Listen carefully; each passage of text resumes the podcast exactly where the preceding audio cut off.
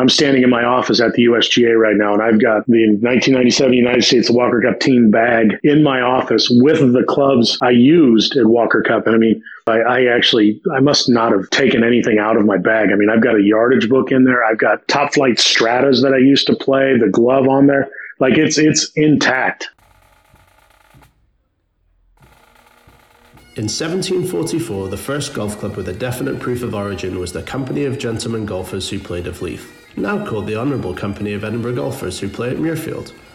It was that year when several gentlemen of honour, skillful in the ancient and healthful exercise of the golf, petitioned the Edinburgh City Council to donate a silver club for their annual competition on the Leith Links.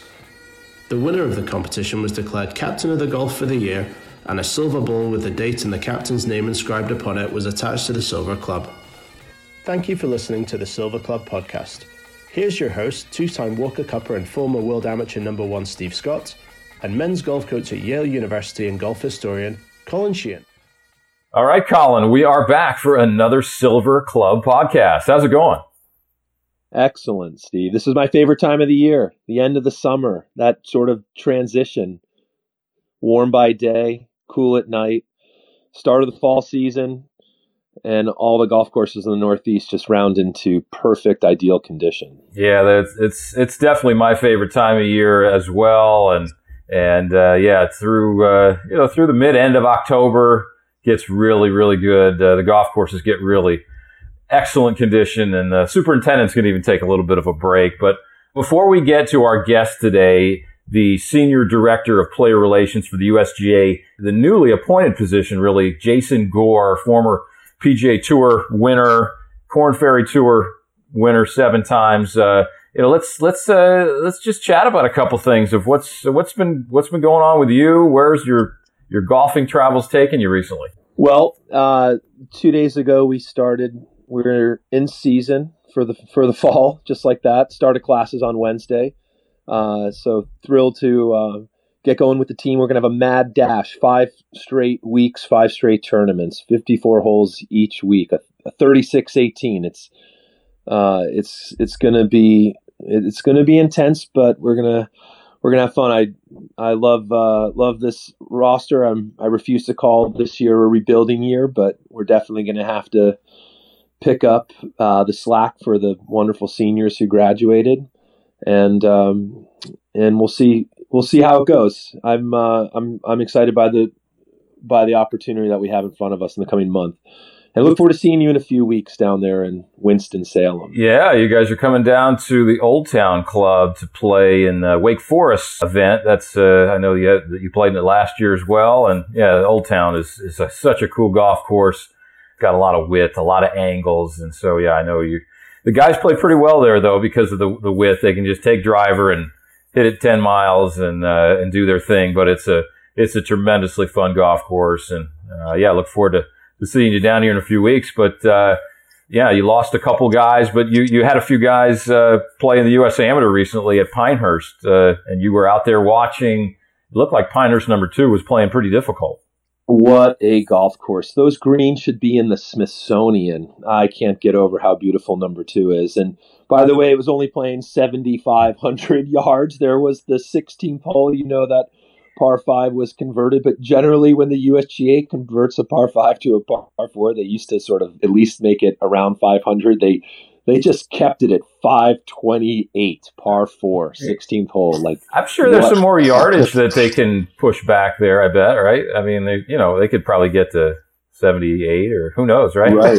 It's gone it's gone crazy. I know it's a topic these days but i i was very lucky. I, I had a chance to uh, play the, the country club in brookline massachusetts yesterday you know uh, future home of the 2022 us open and and you know I, that course gets underrated for its quirk and and so I was I always love how there's sort of a number of blind shots and heaving ground in there and rocky outcroppings and they're going to use the short drop shot par 3 now included into the 18 hole mix. But my uh, terrific host pointed out all the locations where the USGA is going to come in and, and soon they're going to be adding new tees to this uh, historic course. And the, in one case they're adding a new back tee to the 18th hole. I think they may have been adding it's either seven or or seven 15 yards. I didn't know there was that much room there. There's not that much room to uh, backs up to the to the row. They're they're using every square inch, but you know they, they they've got to do it right. Everybody hits the ball astounding distances these days, and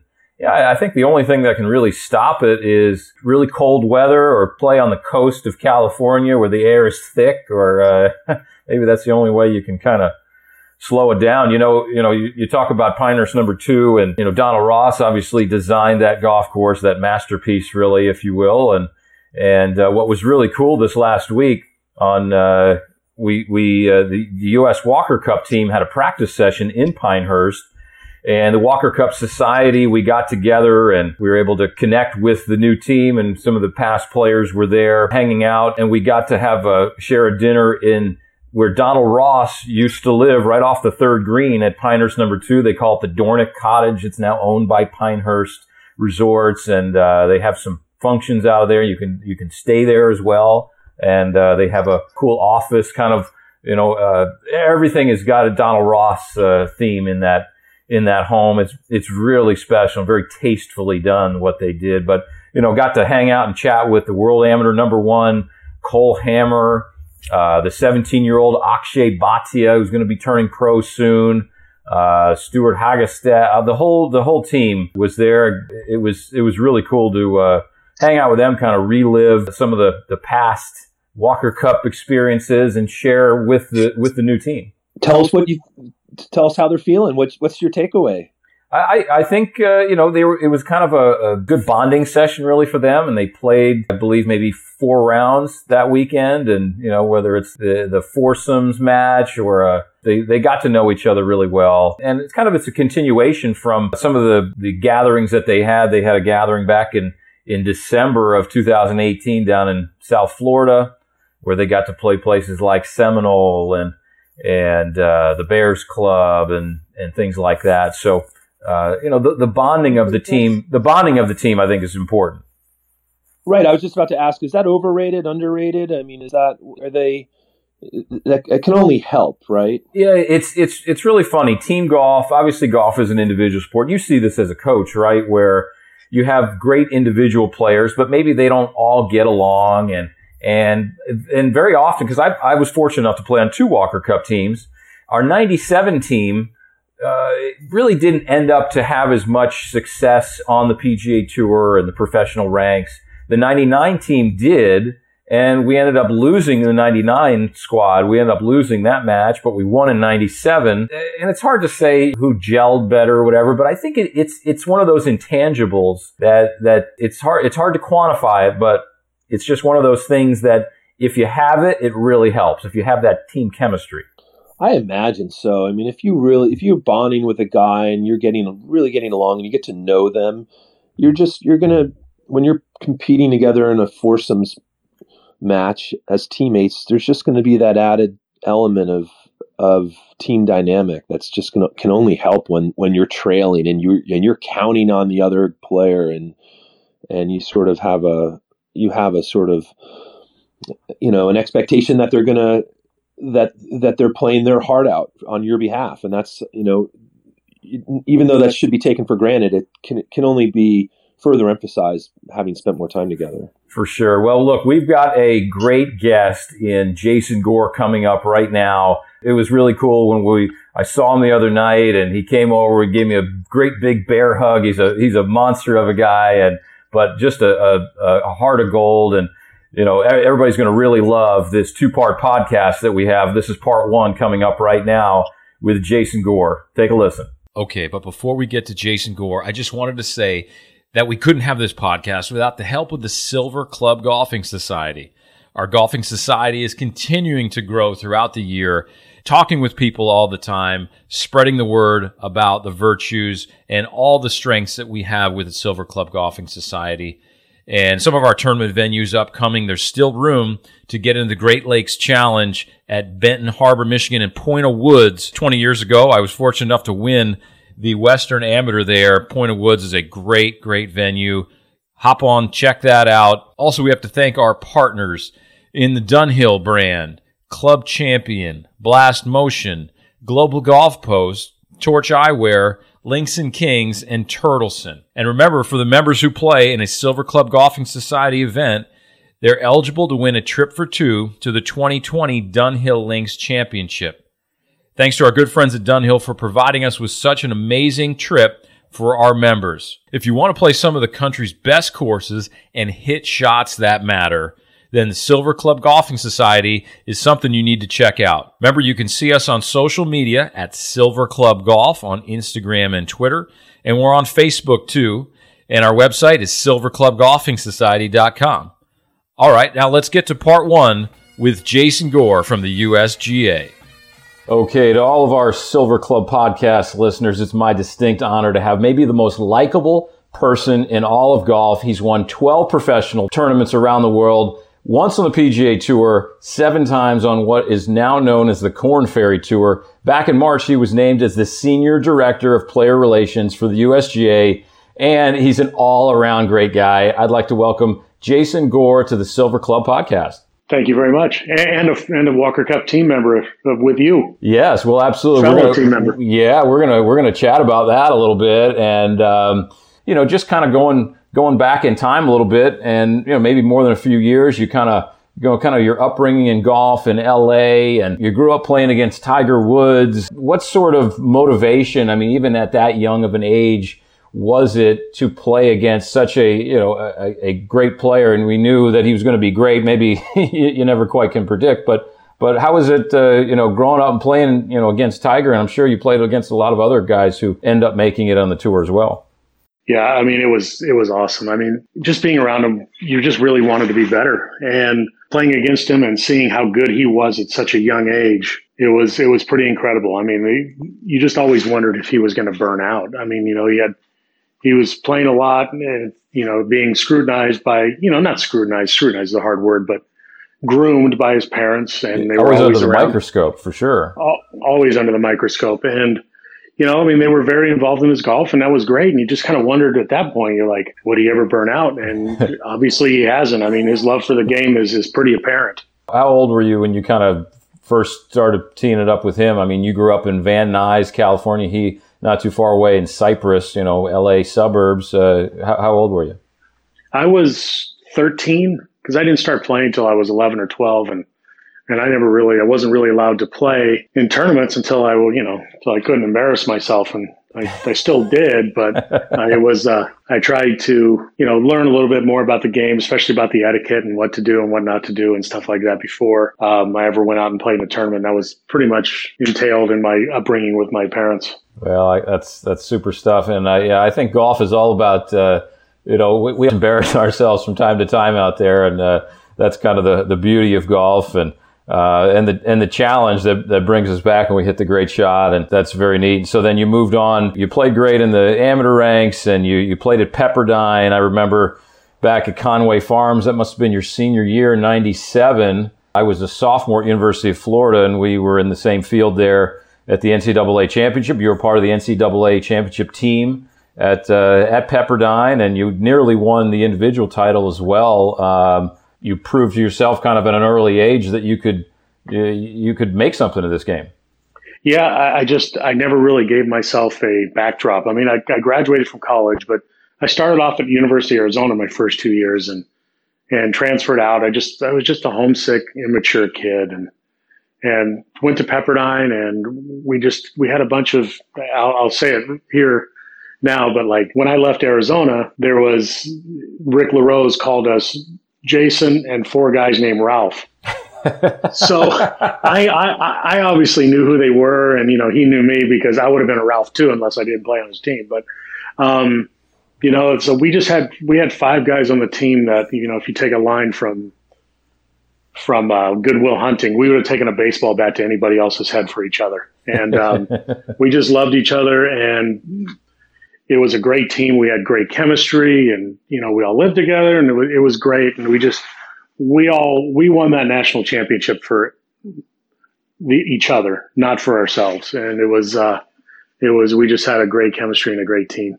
That's that's awesome. And then that that great play put you on the radar. Well, you're probably on the radar a little sooner than that, but on the radar for the U.S. Walker Cup team, and you were you were named to that team, and uh, we were we were teammates on that on that great championship team in in uh, 1997 at Quaker Ridge. Uh, how much confidence really did it give you to be on that team, and then as you were really a, a impending professional career right there? Well, first off, I, I wasn't really on the radar. I mean, that was kind of a I, I just I kind of put my nose down and just was like, I want to make this team, and and you know I ended up playing really really well that summer and was kind of a last minute pick, but just being on that team and being around you guys who are all just so accomplished and great players and even better people, and you know it just was that was really the, solidifying of like, all right, I want to do this. Because this is what it's all about, I want to be a part of this. And and, you know, it wasn't really till being around you guys and being on that team was really when I decided I wanted to be a professional golfer. I just kind of never, I never gave myself any other options. So right after that, I turned pro. Yeah, yeah. And, and at that Walker Cup, I mean, it was something special. I mean, you put yourself on the radar really for, you were a prodigious bomber of the ball. We, uh, you were, you were put out first. Talk, talk really quickly about the, uh, the story on the very first tee, trying to tee the ball up at, at the Walker Cup, your very first shot representing the United States?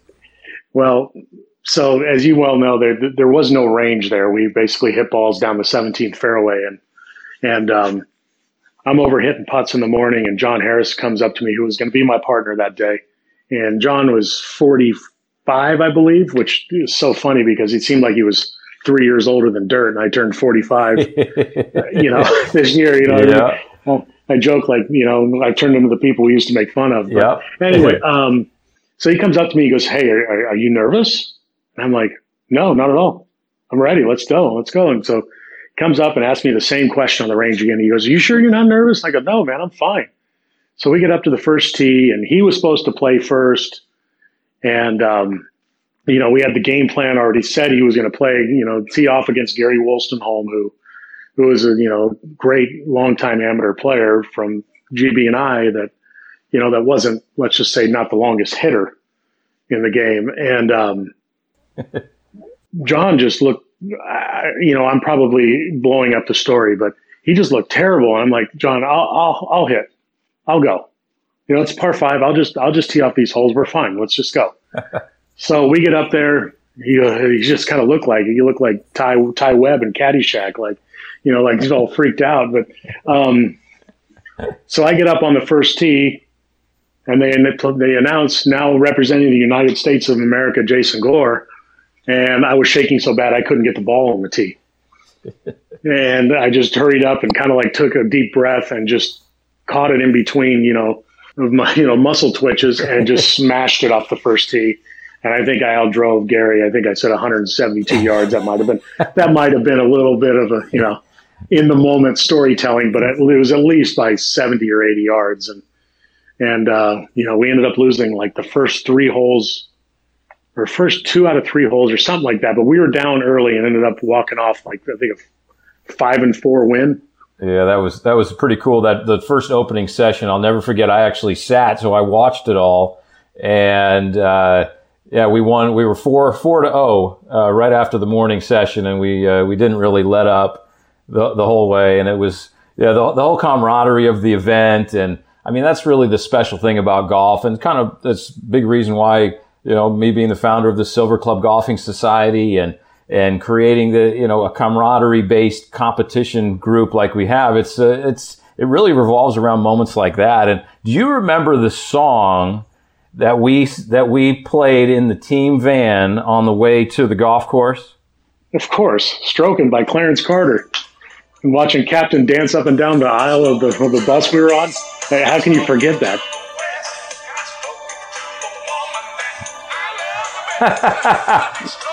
what a song! It was unbelievable. that was that was probably that was the most fun we've had I've ever had on and off a golf course in my entire life, and um, yeah, it was pretty cool. Now, I mean, you know, fast forwarding, you know, quickly on Walker Cup topics till today. I mean, we we saw each other the other day at the Walker Cup Society uh, gathering, and we got to hang out with the the 2019 squad and you know, the, the great players like world number one Cole Hammer and, you know, the 17 year old phenom Akshay Bhatia, who's going to turn professional shortly. And uh, yeah, pretty pretty cool to uh, you know connect the old and the new and share some stories about that, wasn't it? Yeah, it was awesome. It's a great thing that that Robbie Zausnick has put together and trying to get all the the past Walker Cuppers together, you know, as much as possible. And you know, it's it's it's a special club. It just is. I mean, granted, we're we're in it, but you know, it's just it's cool anytime you get a chance to represent your country and and be involved in such a great thing like that. It's it's it's just something that goes with you. I mean, I'm I'm standing in my office at the USGA right now, and I've got the 1997 United States Walker Cup team bag in my office with the clubs I used at Walker Cup. And I mean, you'll love this, Steve. I, I actually I must not have taken anything out of my bag. I mean, I've got a yardage book in there. I've got Top-Flite stratas that I used to play, wow. the glove on there. Like it's it's intact. It's it's crazy. Like I looked through it and I got found my old Walker Cup medal, you know, like our contestant badge. And yeah. It was kind of like a flashback in time. It kind of yeah, was you, really cool. Yeah, you kept that moment kind of frozen in time, a little bit of a, of a time vault there. That's uh, that's that's very cool. Well, yeah, it's certainly you, you you remember that that great uh, that great time we had, and you certainly turned pro right after that. But you know, we talk about being really a fraternity in the Walker Cup, and you're part of another distinguished group the 59 or better club, uh, you know, the world professional golf, 25 rounds of 59 or better have been shot, and you were one of them. Talk about uh, just a, a, little bit about that. That was in the 2005 Cox Classic back on the nationwide tour, now known as the Korn Ferry Tour. Uh, talk about that day and that that little fraternity that you're you're a part of. It's not so little anymore, actually, but yeah, no, it's kind of getting pretty. These good. These guys are good, apparently. Um, yeah, so I I woke up on Thursday morning and had pink eye, right? So I had that's how I started wearing sunglasses on the golf course. I kind of put it on there and I I basically was playing with one eye. And I don't know if you ever tried to, you know, blindfold one eye and try to play. It was brutal, but I, I won my first pro tournament putting with my eyes closed. So yeah, I know what you're talking about. yeah. well, then never mind. you just ruined a darn good story. But anyway, um, yeah, so I shoot 71 the first round, and my coach was there, who happened to be like a high school buddy that just knew my golf swing, and and we're there like in the afternoon the next day, and I'm like, I was hitting it so bad. I my eye had started to get a little better, and and I, am hitting it so bad. I, I just won the two previous starts, and I said, "Dude, why don't you just get away from me?" Because he's trying to help, and he, you know, at that point, I'm just like angry, and you just you know, you put so much pressure on yourself. I'm like, dude, just just go to the clubhouse. I'm just going to miss this cut, and we'll go we'll go win next week. So just just leave, leave leave me alone, right? Yeah. Walked to the range, had the worst warm up session I think I've ever had. I think I, I don't even know where the ground was, chunking and skull, just every kind of nightmare you have, right? So I get up and I shoot 31 on the back, which I teed off the back first, and I'm like, all right, well, whatever. You know, I'm just trying to get back into, you know, trying to either make the cut or somehow get in contention because you know, they, you know how it is. So then I bogey ten, right? Oh, you made a bogey. I made a bogey on ten. I hit it right under a tree and had to chip out and like lipped out for par, yada yada. And then I go birdie, par, birdie, birdie, eagle, birdie, birdie, eagle to finish out. So I played my last eight holes in like 24 shots. And it just all of a sudden it was wow that just added up. And you know i'm standing on the ninth tee and i'm playing with vance Veazey and ben bates who are two of the greatest guys you'll ever meet. Yeah. And there was a wait on nine because nine was a drivable par four and i walk up to him. I just birdied eight. I hit it to about two feet and made birdie. And walk over to them. They're kind of standing over there talking. And i walked over to them just because we had a 15 20 minute wait. And as I walked over, both of them just separated and started walking the other direction. Because they and knew walked, they knew what you were on the verge of. yeah, and I walked back over to my caddy and I said, "I'm throwing a no hitter right now, right?" I said, "I'm throwing a no hitter." Right. And he looks at me and he just reaches down, grabs the water out of the bag and walks over to the cooler and starts filling it up. And I'm like, well, I guess I'm on my own right now. so I walked kind of back over and just kind of stood there for a while, just, you know, trying to just be like, all right, just try to get back into this golf tournament, trying to throw 59 out of my head at all.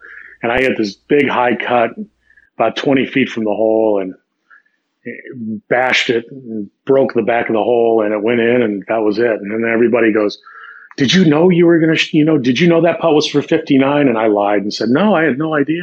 Of course I knew."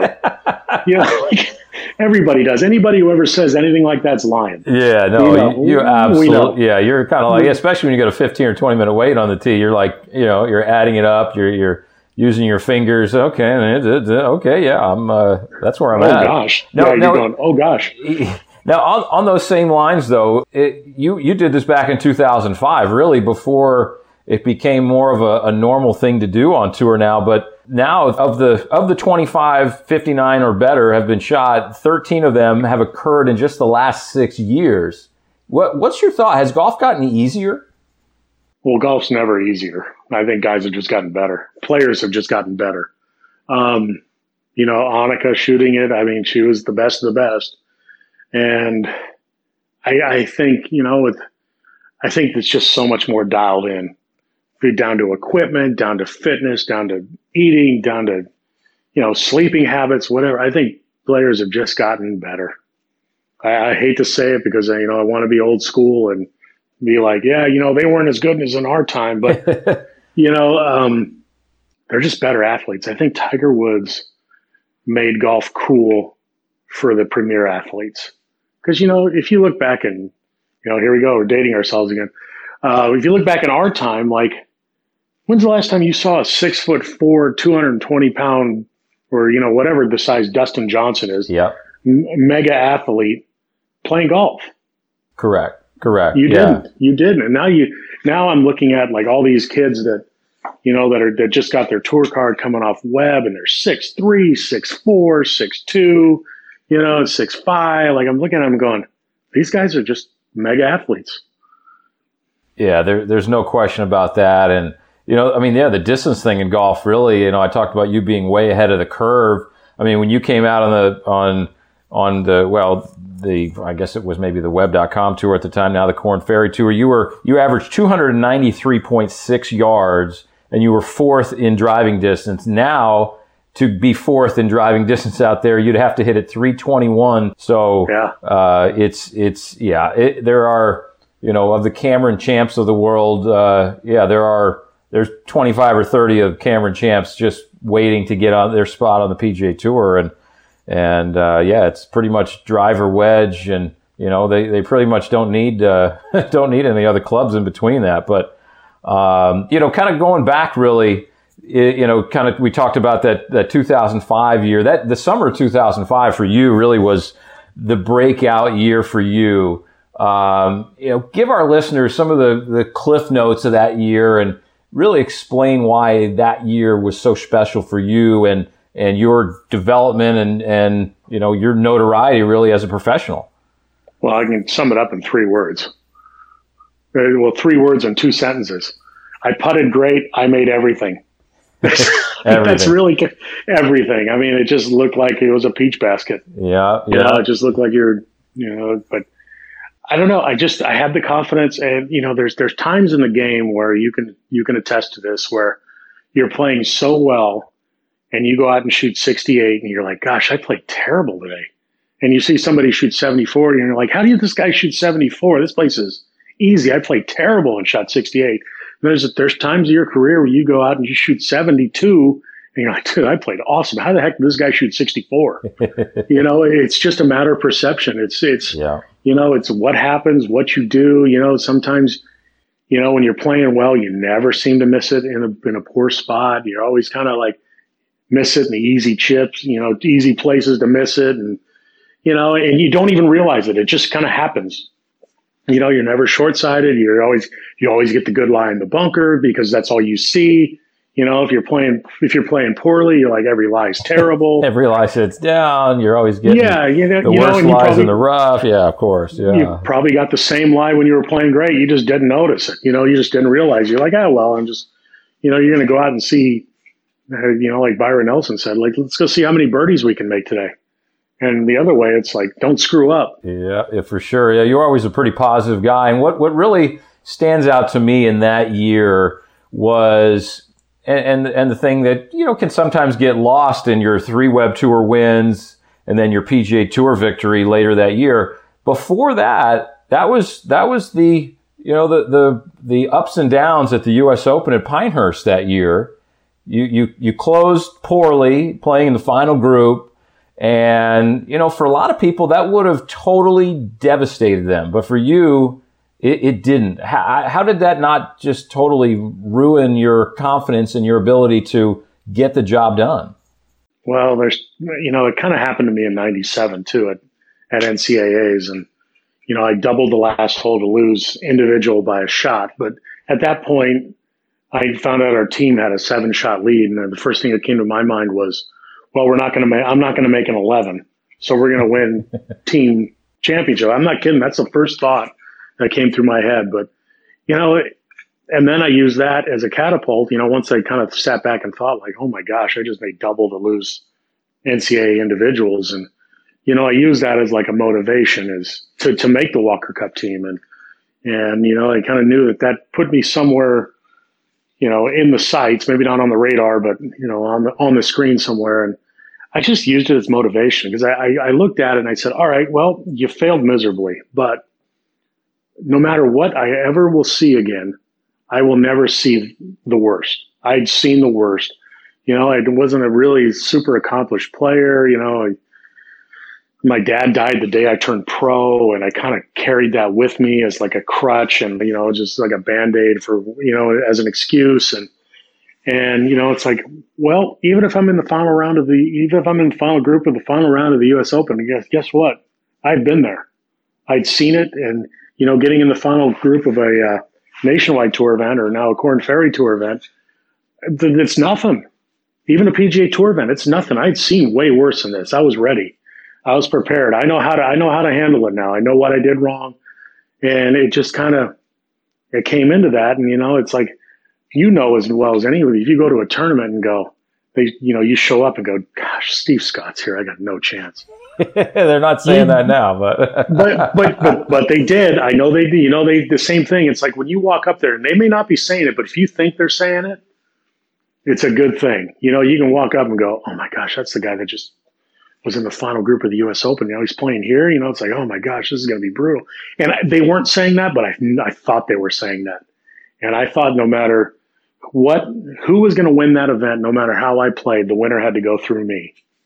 And that's just a great place to be in. You know, it's like you just, you know, you just walk through and you just think you're a bad dude. You, you turn you turn maybe the, the biggest negative into a, a complete positive. You went on, you got the battlefield promotion that year and then went on and, and won your first PGA Tour event. And, and it's, it's kind of ironic that, and I haven't brought this number up yet, but the number 84, and that number, the irony of that number for you being that it was your final round score in that U.S. Open at Pinehurst, and then your first PGA Tour victory happened to come at the 84 Lumber Classic. What a coincidence.